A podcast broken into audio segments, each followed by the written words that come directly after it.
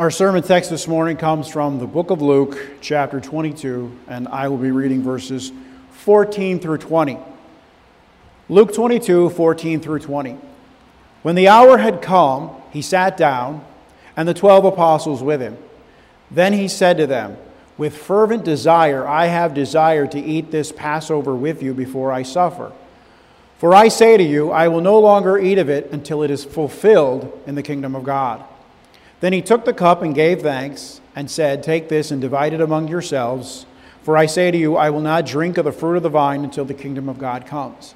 And he took bread and gave thanks and broke it and gave it to them, saying, This is my body, which is given for you. Do this in remembrance of me. Likewise, he also took the cup after supper, saying, This cup is the new covenant in my blood, which is shed for you.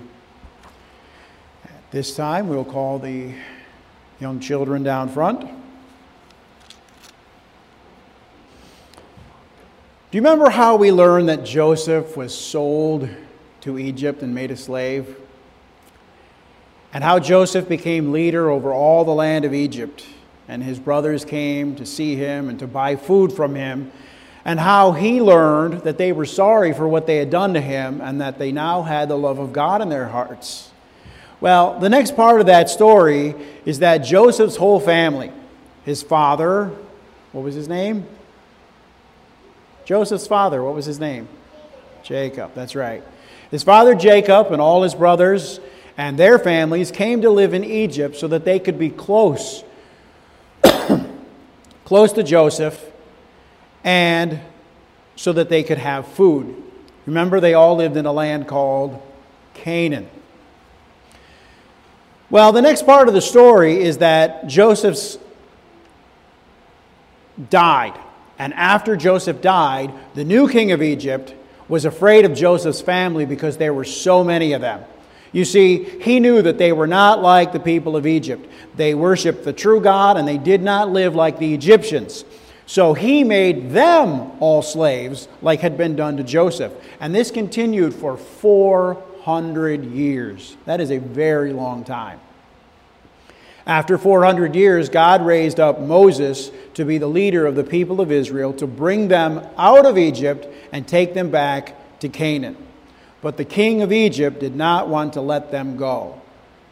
Now, we're going to jump over a big part of the story to come to the important part that's related to today's sermon. God called his people Israel my son.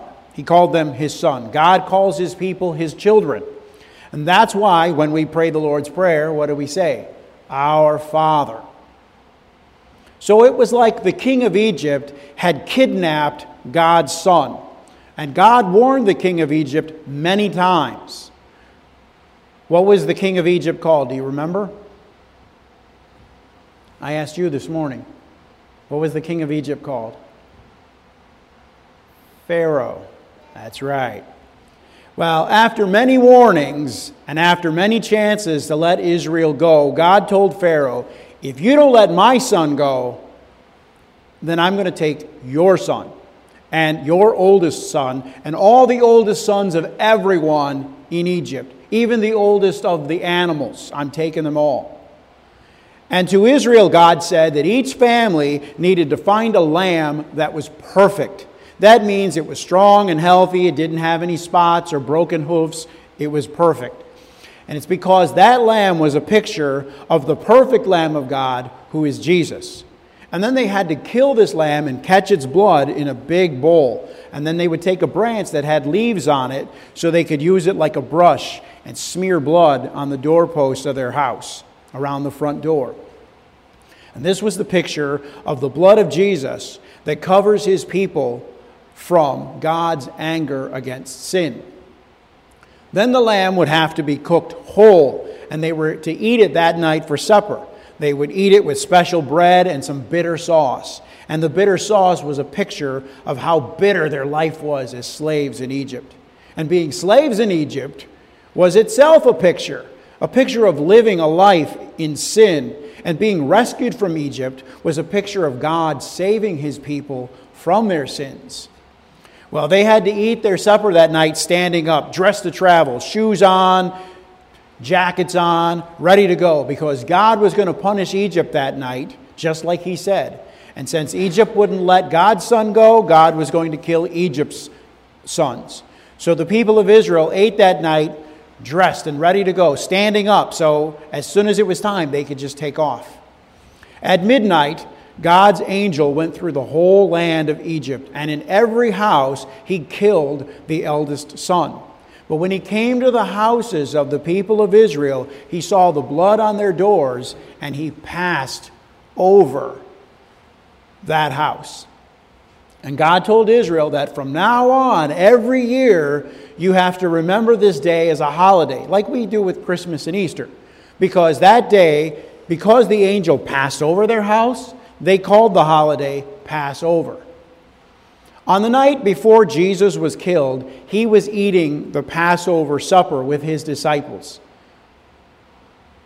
And when they were done eating, Jesus took some of the bread and the wine and gave it to his disciples to eat and drink, and told them that from now on they would do this instead of eating the whole Passover meal. And that's because the Passover meal was a picture of Jesus dying to save his people. And now that Jesus was going to die, they didn't need to kill the lamb and eat a lamb anymore. Jesus' life, his death, and resurrection, and resurrection means coming back to life after you're dead, that is what feeds our souls. So now Christians eat the bread and drink the wine at the Lord's Supper, as we call it. And when we do that, Jesus is making our faith stronger. It's His promise to us that He has forgiven our sins and that He is always with us. Now, the little boys and girls in Israel, they ate the Passover meal because to them it was just supper. They didn't know what it meant, and little boys and girls have to eat supper.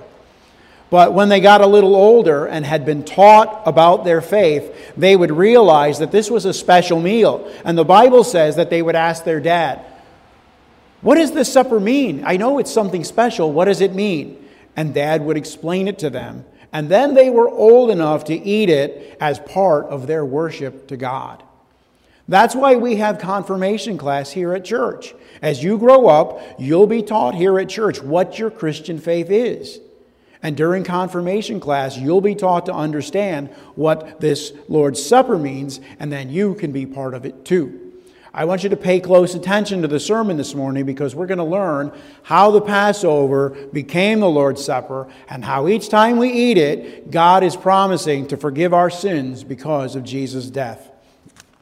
We're going to pray, and then you can return to your seats. O Heavenly Father, thy word is perfect, restoring the soul, making wise the simple, and enlightening the eyes of the blind, the power of God unto salvation for everyone that believes. We, however, are by nature blind and incapable of doing anything good, and thou wilt relieve only those who have a broken and contrite heart and who revere thy word. We entreat thee that thou wouldst illumine our darkened minds with thy Holy Spirit and give us a humble heart free from all haughtiness and carnal wisdom, in order that we, hearing thy word, may rightly understand it and regulate our lives accordingly. In Christ's name we pray. Amen. Our sermon this morning is on the Reformed doctrine of the Lord's Supper. And in saying Reformed, that we're distinguishing ourselves from Rome, we're distinguishing ourselves from perhaps many others within the broader evangelical world. And in doing so, we must first define what a sacrament is. A sacrament is a visible sign and seal of a spiritual reality. And equally important, a sacrament must have been instituted by Christ to signify and seal the grace of God in the gospel. Now, in saying that, I think it should be fairly obvious already where we differ, for instance, from Rome uh, five of Rome's seven sacraments do not represent any gospel grace, and nor were they instituted by Christ. Marriage, for instance. Marriage was created by God to picture Christ's love for his church, but that does not represent the gospel, nor is it a means of grace by any stretch of the imagination. I mean, for one, unbelievers can marry, whereas baptism and the Lord's Supper are restricted to the church, to God's covenant people. By definition, a sign cannot be identical with the thing signified. If the elements were truly turned into the physical body and blood, as Rome teaches, then this would not be a sacrament. A sacrament must have these five features. First, its institution. Secondly, a physical sign. Thirdly, a signification of a spiritual matter that points to Christ. Fourthly, a relationship between the sign and what is signified. And fifthly, its purpose which is to signify and to seal. So, changing the essence of the bread and wine into the real body and blood of Christ would nullify all five features, meaning that this was no sacrament at all.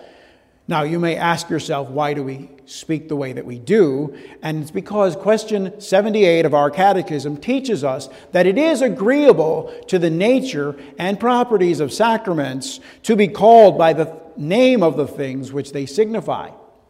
For instance, in Genesis 17:10, God calls circumcision my covenant, when in fact it was the sign and seal of the covenant.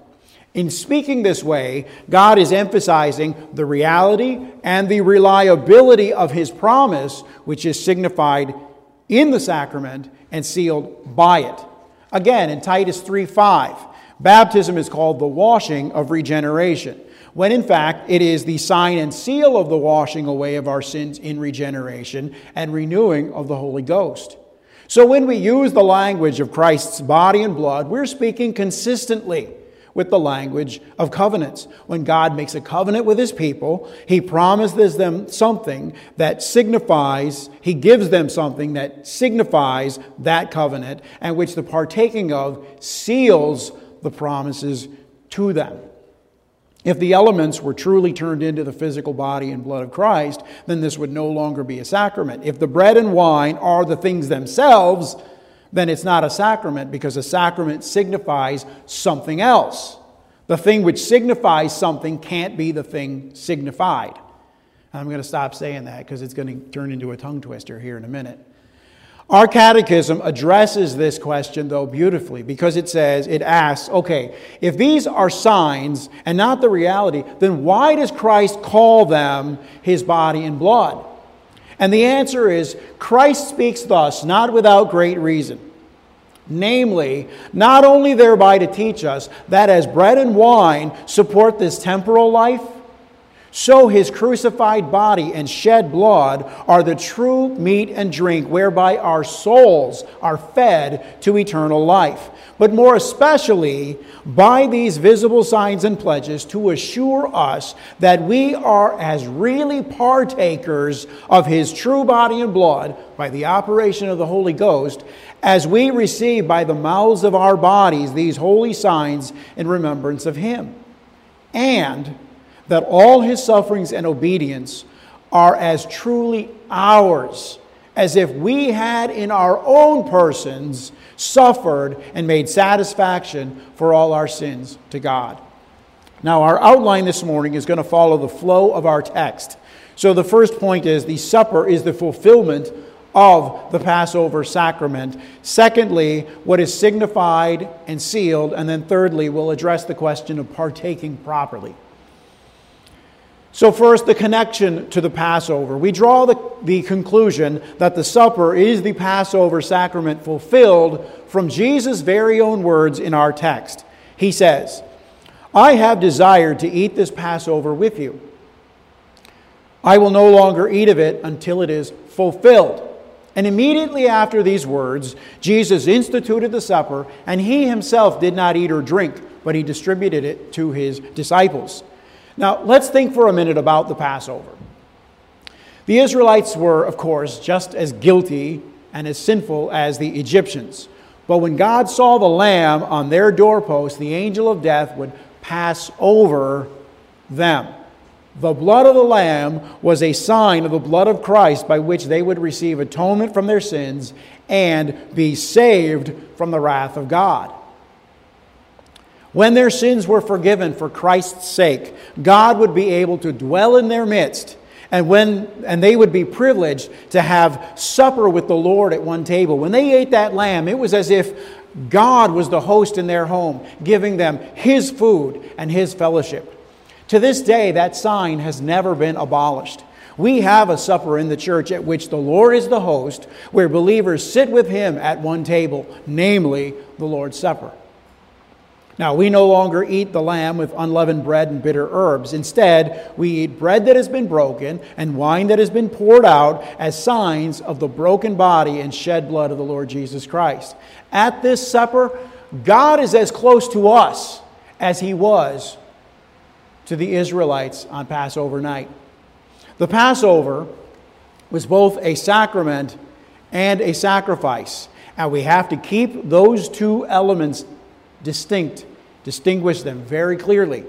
The lamb, whose blood was smeared on the doorposts, was the sacrifice that covers and makes atonement. The Passover supper, the sacrament of communion with the Lord, was based on that sacrifice.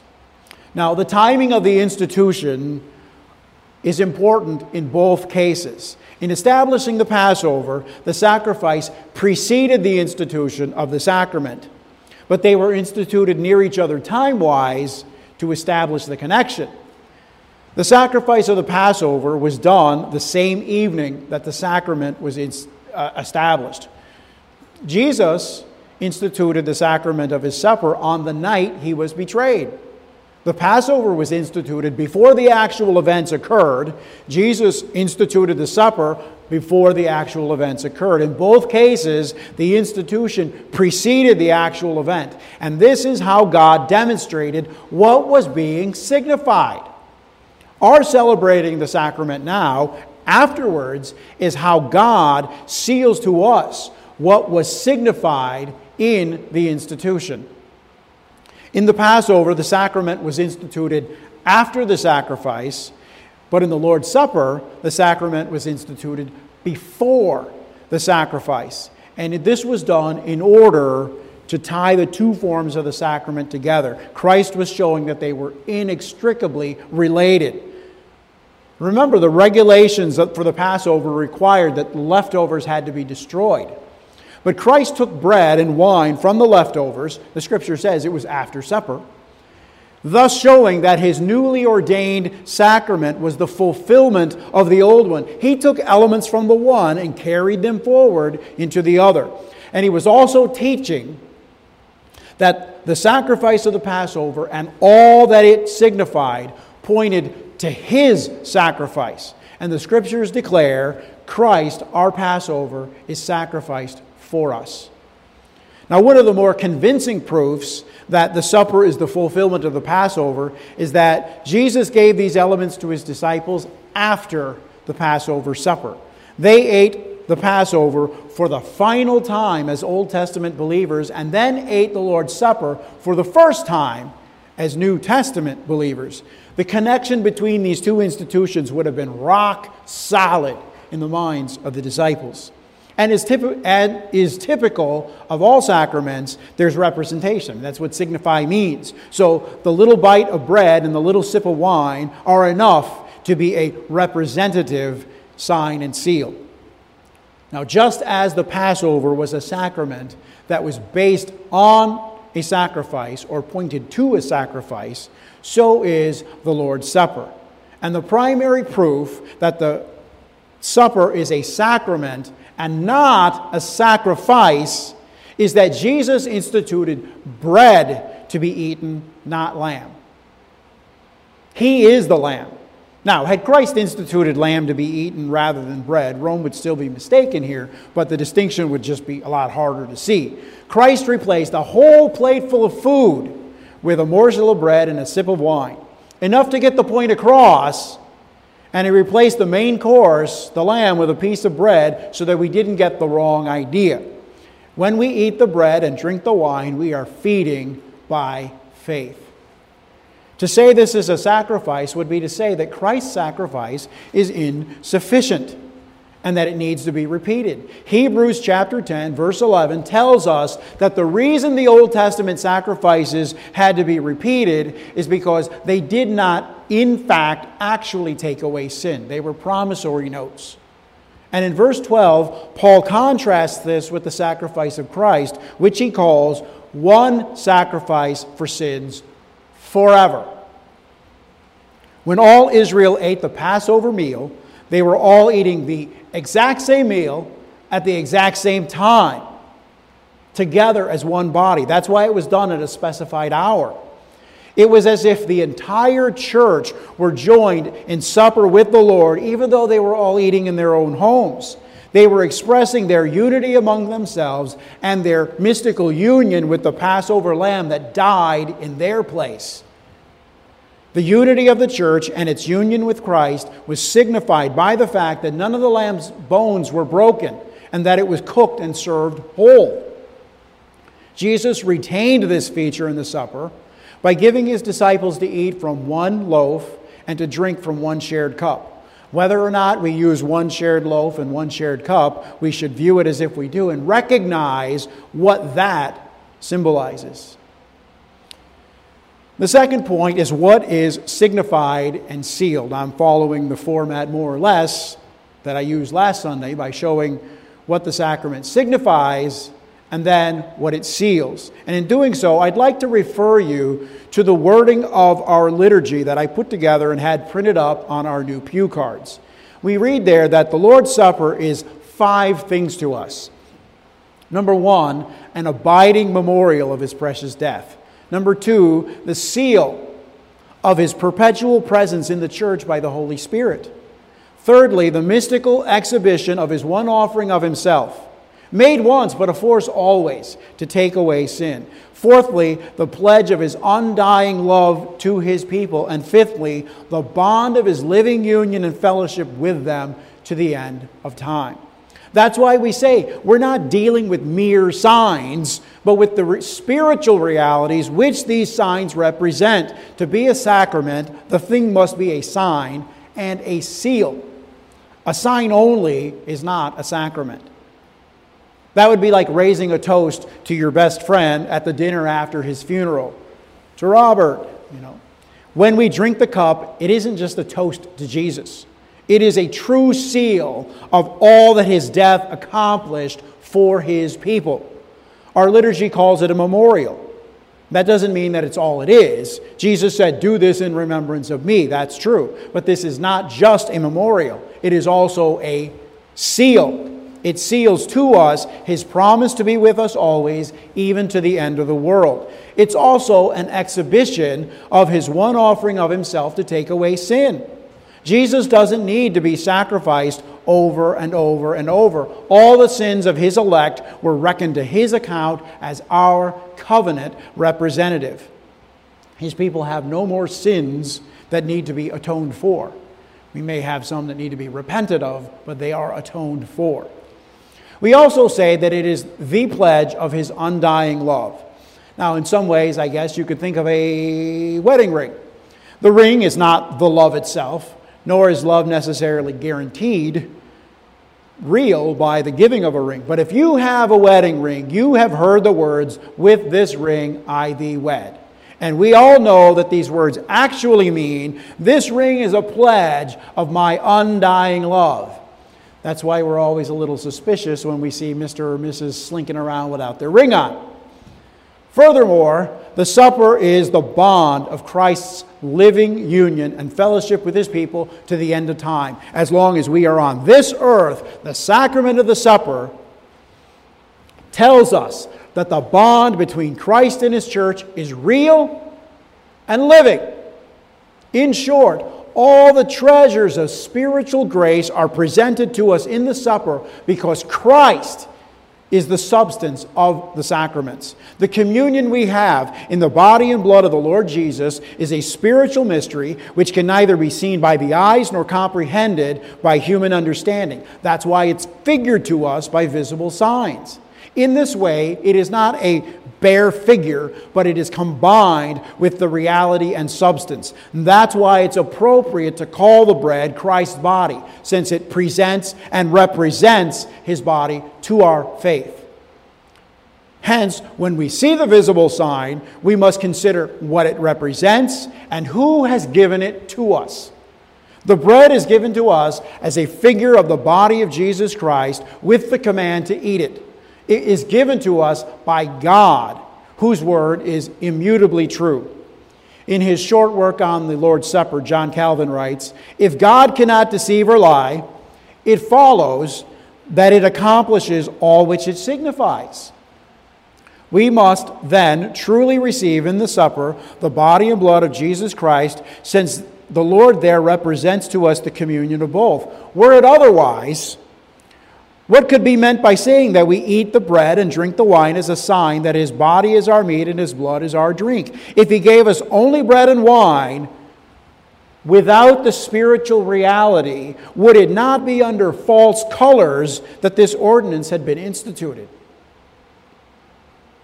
We now come to the question of partaking properly, misunderstanding the command from 1 Corinthians 11 to examine oneself has been the source of a lot of spiritual anguish and emotional turmoil for many Christians, turning that which we said was the seal of his perpetual presence and the pledge of his undying love, something that should make us confident in God's love and and our participation in His grace, it has turned into something that causes us to doubt our participation in His grace and doubt His love.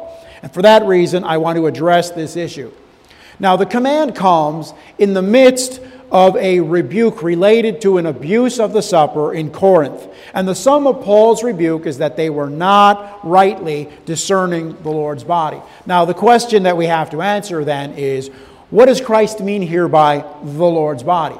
As we're aware, the term could refer to Christ's personal body or to his mystical body, which is the church. So, is Paul saying that the, the Corinthians were abusing the supper because they were failing to discern Christ's body, that is, the sacramental nature of the bread, or were they failing to discern Christ's body, that is, the church? It's my contention that Paul's referring to the second use, but its significance is tied to the first use. What were the Corinthians doing? Well, they were celebrating the supper in a way that was almost picnic like in atmosphere, kind of like a potluck. People would get together and eat before celebrating the, the supper. But they were doing so in a way that denied their unity as the body of Christ. People who were rich would bring their supper to church and eat their lavish meals there. People who were poor would bring in their cup of ramen noodles or their crumbs and eat it there and have their lowly social status thrown in their faces. Now, that's not praise for poverty or blame for wealth. Poverty is not necessarily praiseworthy, nor is wealth blameworthy. But church is a place where we gather on the same footing as unworthy sinners saved by grace. Whatever our social status is out there has no relevance in here. And Paul is saying the way you guys are behaving shows that you do not understand what it means for the church to be Christ's body. Corinthian communicants disrespected Christ's mystical body, therefore, they were disrespecting Christ's personal physical body and its signification to them in the sacrament of the Lord's Supper.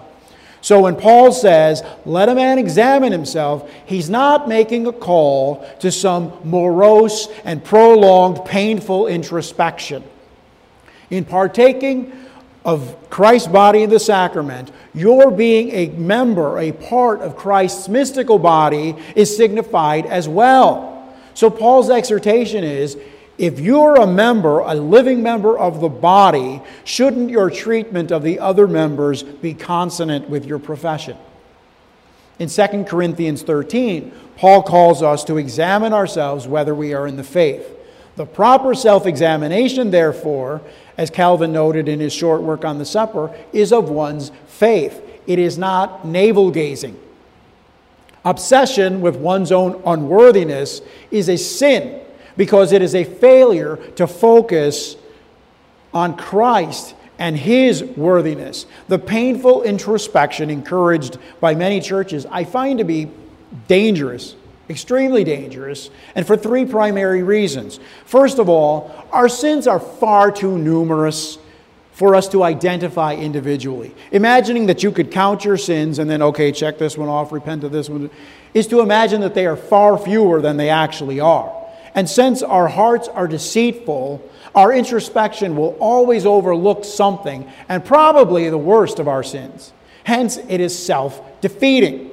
It leads either to despair when we realize how many and how great our sins are, or it'll lead to self righteousness. You know, my sins are more than I can count, or my sins weren't actually as many as I thought they were.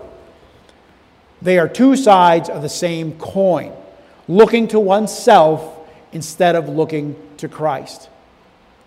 Secondly, that introspection gives the false impression that God's grace can be merited. If I repent hard enough, then I can be worthy to receive God's grace. None of our good works can earn God's favor. Repentance, as good as it is, is not meritorious. I never cease to be amazed at the people who claim to believe that salvation is not of works and then somehow smuggle good works in the back door. Our salvation, as the reformers put it, is sola fide, by faith alone. And it's important to point out that even this faith is a gift from God. It is not a work which we do, which then enables us to save ourselves. Salvation is of the Lord. He is the author and the finisher of our faith. As Thomas Tyler put it, we're not saved for believing, but by believing. God saves us by faith, and this faith exhibits itself when we repent. He does not save us because we have repented, as if it earns brownie points with Him. Neither does He save us because we believe. It is by faith, not because of it, that we are saved. The 11th century theologian Anselm of Canterbury warned his readers You have not as yet estimated the great burden of sin. To think that sin is something that can be atoned for by repentance is to underestimate the sinfulness of sin. God requires repentance, yes, but salvation isn't earned by it. Now, our third warning is it's even worse is that introspection gives the false impression that God's grace has to be earned. I mean, what else is implied in the idea that before you come to the table, you must stretch yourself upon the rack of conscience to see whether or not you've done anything you have inadvertently forgot to repent of that might cause you to damn your soul to hell if you partake of the supper. That's why in our liturgy I made the point to say that the unregenerate eat and drink judgment to themselves, not because they're sinners, but because they're unrepentant sinners. Not because they're unworthy, but because they eat and drink in an unworthy manner. We are all sinners and we are all unworthy, and that's why we need the grace of God sealed to us in the sacrament of the table. The notion that we have to get cleaned up enough to receive God's grace will be the ruin of many souls because it's God's grace that cleans us from our sins, not our repentance and our sincere desires. If access to the table were contingent upon our faithfulness, then not a single one of us would be allowed to approach it. We come to the table because of Christ's promise and Christ's faithfulness. Even when we have shown ourselves to be faithless, God remains faithful to his word and covenant. And in God's faithfulness, there is hope. So, true self examination consists in three things, and you're going to recognize the three G's of the Catechism. Number one, acknowledging our sins and recognizing that rather than let our sins go unpunished, God punished them in his own Son by the shameful death of the cross. Secondly, searching our hearts whether we believe the promise of God that all our sins are forgiven solely for the sake of Christ's death, and that his perfect righteousness is imputed to us as if we in our own persons had paid for all our sins and fulfilled all righteousness. And thirdly, searching our conscience whether we have a mind to show our gratitude to God for such redemption.